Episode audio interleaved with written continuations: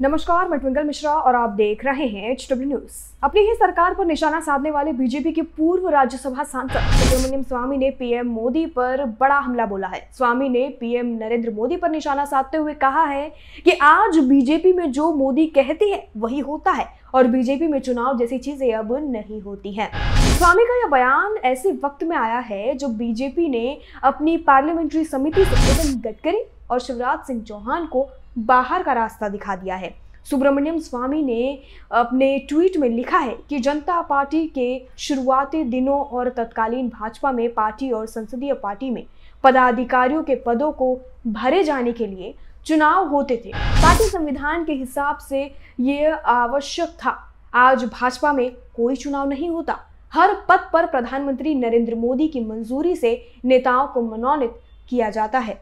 आपको बता दें कि 17 तारीख को बीजेपी ने अपने पार्लियामेंट्री बोर्ड और इलेक्शन कमेटी के पदाधिकारियों की लिस्ट जारी की है। इस लिस्ट से नितिन गडकरी और मध्य प्रदेश के मुख्यमंत्री शिवराज सिंह चौहान दोनों को ही बाहर का रास्ता दिखा दिया है। राजनीति गलियारों में सबसे ज़्यादा चर्चा नितिन गडकरी के नाम की इस वक्त हो रही है। कहा जा रहा है कि नितिन गडकरी प्रधानमंत्री नरेंद्र मोदी के सामने एक चुनौती है और इसी के लिए इनके ऊपर इस तरह का एक्शन लिया गया है।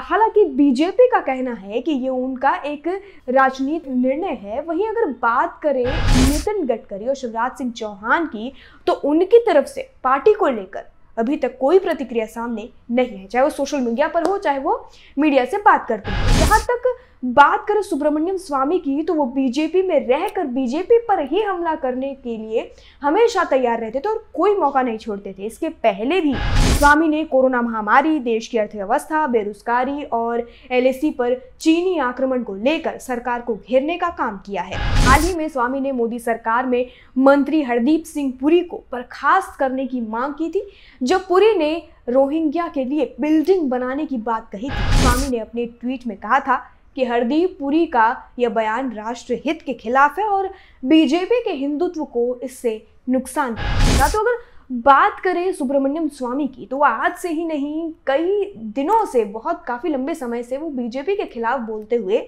नज़र आते हैं और कई तरह के आरोप लगाते हैं, सवाल उठाते हैं, चाहे वो अर्थव्यवस्था हो, चाहे बेरोजगारी हो, हर एक मुद्दे पर वह प्रधानमंत्री नरेंद्र मोदी पर निशाना साधते हुए दिखाई देते हैं। अब जो लिस्ट निकली है, उस लिस्ट में से कुछ नाम ऐसे हैं जो काफ़ी बड़े नाम हैं और खास करके अगर हम नितिन गडकरी की बात करें तो ये नाम काफ़ी चर्चा में बना हुआ है। आखिर नितिन गडकरी को लिस्ट से बाहर क्यों निकाला? यह माना जा रहा है रिपोर्ट्स की माने तो नितिन गडकरी मोदी के लिए एक बड़ी चुनौती थे, जिस वजह से नितिन गडकरी का नाम बाहर किया गया। लेकिन सुब्रमण्यम स्वामी ने मौका नहीं छोड़ा, इस पर भी ट्वीट कर नरेंद्र मोदी पर जमकर निशाना साधा और सवाल उठाए। तो इस पूरी खबर पर आपकी क्या राय है और आप क्या सोचते हैं, कमेंट सेक्शन में लिखकर हमें ज़रूर बताएँ। वीडियो ही समाप्त होता है। धन्यवाद।